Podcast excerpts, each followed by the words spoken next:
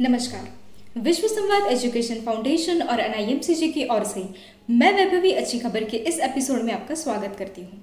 खबरों के इस दौर में सबसे पहली खबर पूरे भारतवर्ष से। 19 राज्यों में है उच्च रिकवरी रेट केंद्रीय स्वास्थ्य मंत्रालय ने लोगों को सलाह दी है कि कोविड 19 का निदान किया जाए तो वे घबराए नहीं उन्होंने बताया कि ज़्यादातर लोग बेहतर होते हैं। मंत्रालय ने सोमवार को कहा कि सेल्फ आइसोलेशन का अभ्यास करें और सलाह में दी जाने वाली दवाइयों का सेवन करें। यहाँ तक कि भारत में कोविड 19 का रिकवरी दर पाँच लाख तिरपन हज़ार चार सौ इकहत्तर लोगों के साथ 63.1 परसेंट है, जो कि अब देश में पुनरावृत्ति कर रही है। साथ ही कहा कि भारत में 19 राज्यों में रिकवरी दर राष्ट्रीय औसत 63.2 परसेंट से अधिक है और 30 राज्यों में राष्ट्रीय औसत दर 2.64 परसेंट से कम है। भारत में पिछहत्तर हज़ार करोड़ का निवेश करेगा गूगल। गूगल के सीईओ सुंदर पिछाई ने सोमवार को भारत में अगले पाँच से सात साल में पिछहत्तर हज़ार करोड़ रुपए का निवेश करने की घोषणा की है।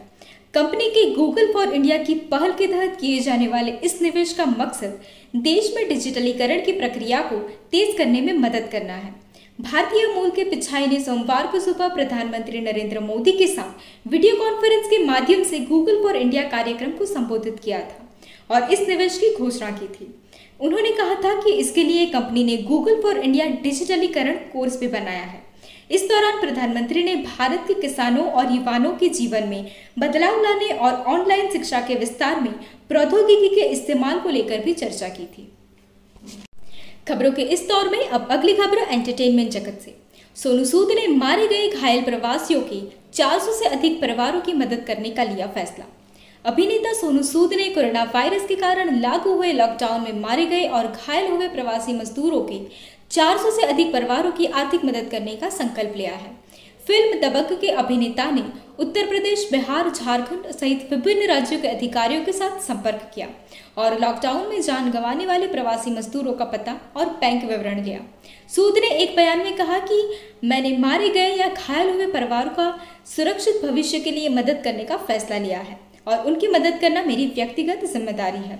सूद हज़ारों प्रवासियों और उनके गृह राज्यों में पहुँचाने के लिए परिवहन की व्यवस्था कर रहे हैं। पिछले महीने अभिनेता ने 300 से अधिक प्रवासियों, श्रमिकों को गृह राज्य भेजने के लिए चार्टर विमान की व्यवस्था भी की थी। खबरों के इस दौर में अब अगली खबर खेल जगत से। कोविड 19 के रहने तक रिवर्स स्विंग को भूल जाइए। यह बात कही है इरफान पठान ने। कोरोना विषाणु महामारी के कारण अंतर्राष्ट्रीय क्रिकेट एक नए तौर तरीकों के साथ बहाल हुआ, जिसमें गेंद को चमकाने के लिए लार के इस्तेमाल पर रोक है। इस बीच पूर्व तेज गेंदबाज इरफान पठान का मानना है कि इंग्लैंड और वेस्ट इंडीज के बीच जैविक रूप से सुरक्षित माहौल में खेले गए। पहले टेस्ट को अगर सूचक माने तो दुनिया भर के तेज गेंदबाजों को फ़िलहाल रिवर्स स्विंग तो भूल ही जाना चाहिए। उन्होंने साथ ही बताया कि लार मोटी होती है और उससे रिवर्स स्विंग पर ज़्यादा असर पड़ता है। कोरोना महामारी के रहने तक तेज गेंदबाजों की राह मुश्किल होने वाली है। इसके समाधान के बारे में पूछने पर पठान ने कहा कि बाहरी पदार्थ के इस्तेमाल पर अनुमति दी जाए। या सिम गेंदबाजों के लिए अनुकूल पिच बनाई जाए। उन्होंने कहा कि ऑस्ट्रेलिया की पिच सपाट है और कुकापुरा सिम 20 ओवर के बाद खत्म हो जाएगी। ऐसे में भारतीय गेंदबाजों को दोहरे दबाव से निपटने में काफ़ी परेशानी आएगी। अब बढ़ते हैं अगली खबर की ओर। न्यूजीलैंड क्रिकेट की अब वापसी की तैयारी। कोविड 19 महामारी के कारण न्यूजीलैंड के शीर्ष क्रिकेटरों ने लंबे विश्राम के बाद सोमवार को लिंकन के हाई परफॉर्मेंस सेंटर में अपना अभ्यास शुरू कर दिया। न्यूजीलैंड क्रिकेट ने सोमवार को कहा कि सितंबर तक कुछ राष्ट्रीय शिविर का आयोजन किया जाएगा। कप्तान केन विलियमसन अगले सप्ताह में माउंट मांगानुई में होने वाले शिविर में हिस्सा लेंगे। न्यूजीलैंड उन देशों में शामिल है जो कोरोना वायरस से बहुत कम प्रभावित है।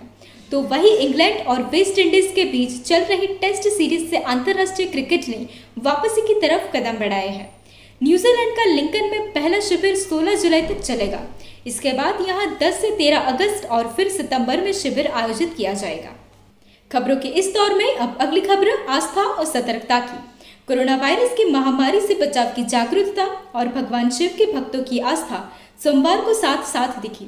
मध्य प्रदेश के जबलपुर में नर्मदा नदी से जल लेकर शिवलिंग पर अभिषेक करने जा रहे कावड़ियों का एक समूह पीपीई किट पहने नज़र आया। अगली खबर की ओर।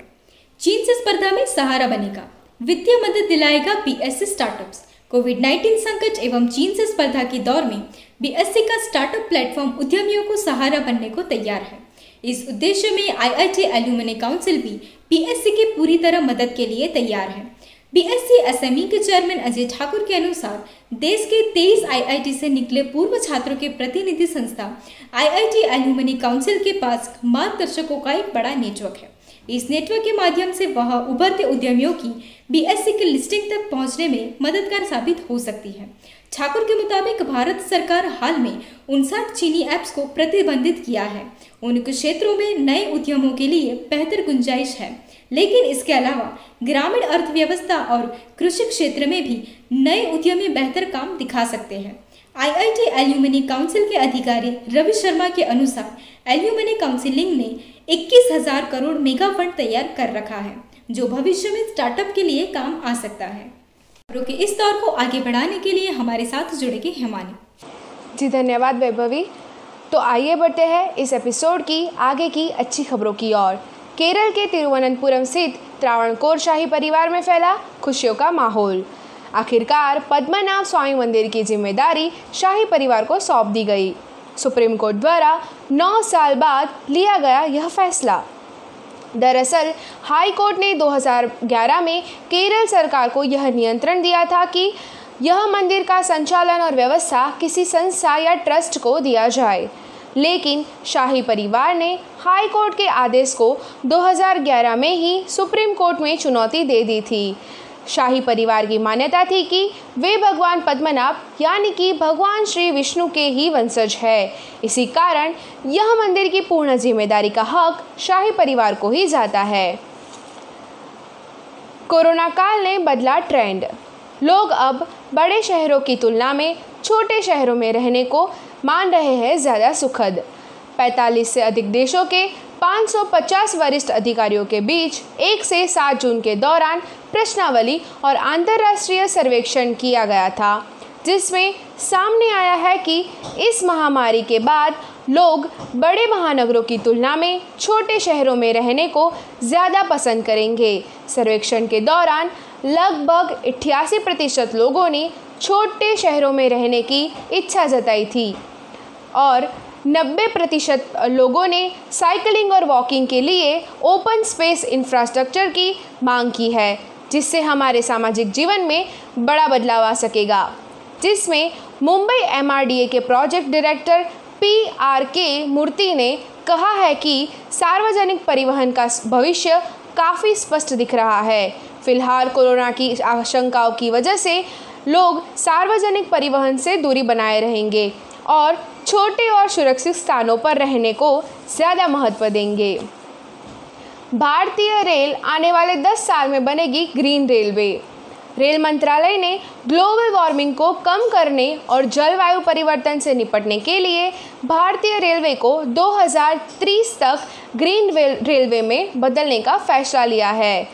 ऐसा मुकाम सर करने वाली भारतीय रेलवे दुनिया की सबसे पहली रेलवे होंगी।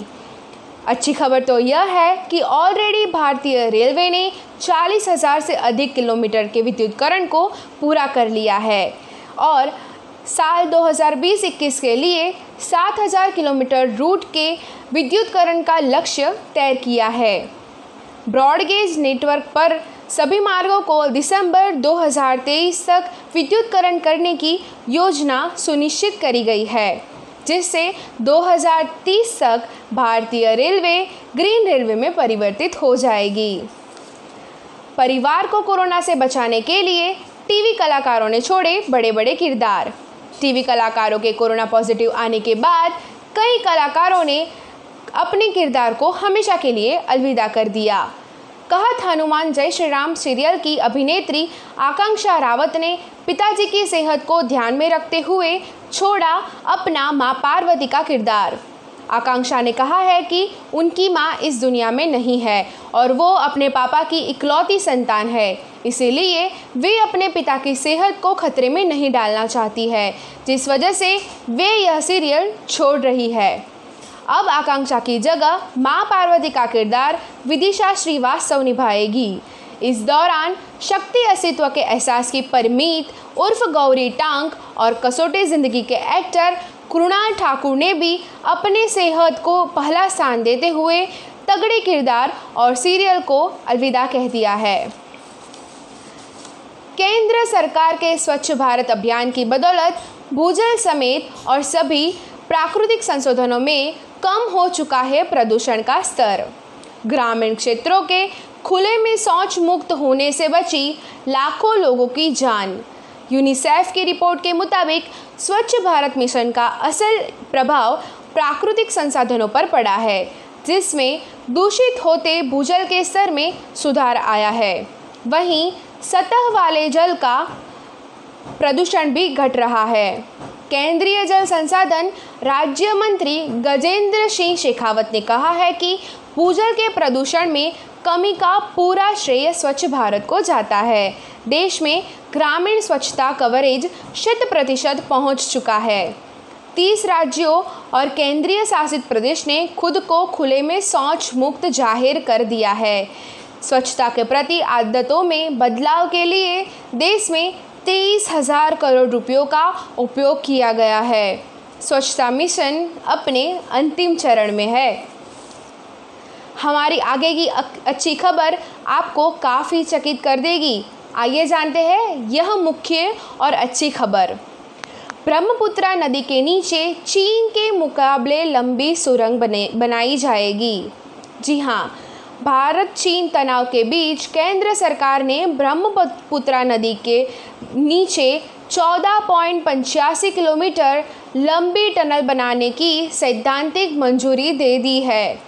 आध्यात्मिक तकनीक के साथ बनने वाली यह टनल असम और अरुणाचल प्रदेश से साल भर की कनेक्टिविटी को मुहैया कराने के स्मारक दृष्टि से बहुत ही महत्वपूर्ण है। टनल में सैन्य वाहन और रसद हथियार पहुँचाने वाले वाहन 80 किलोमीटर की रफ्तार से दौड़ सकेंगे। यह टनल की खासियत यह है कि इस टनल में पहली बार क्रैश बैरियर लगाए जाएँगे। जिससे 80 से 100 किलोमीटर प्रति के घंटे की रफ्तार से जाने वाले वाहन की दुर्घटना होने पर वाहन पलट के क्रैश नहीं होंगे। इत्यादि टनल के भीतर पानी ना घुसे इसके लिए सुरक्षा चक्र, ताज़ी हवा के लिए वेंटिलेशन सिस्टम और फायर फाइटिंग एवं रेलिंग युक्त फुटपाथ आदि भी लगाए जाएँगे। तो आज के अच्छी खबर के इस एपिसोड में बस इतना ही। अगला एपिसोड आने तक बने रहे हमारे साथ, तब तक घर में रहे, स्वस्थ रहे और मस्त रहे। जय हिंद।